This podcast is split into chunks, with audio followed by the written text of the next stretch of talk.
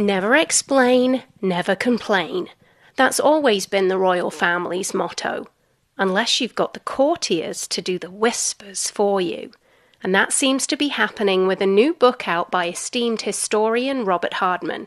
He's been given unprecedented access to those surrounding the king, those who work for the royal family, to lay out the events surrounding the Queen's death in the first year of Charles's reign one that's been dominated by the headwinds across the Atlantic, as the family apparently refers to Harry and Meghan, wave and wave of it since they fled to California.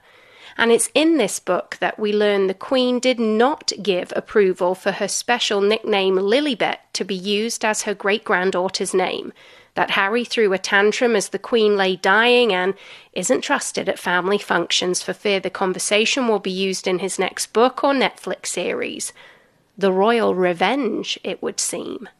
I'm Sarah Mills.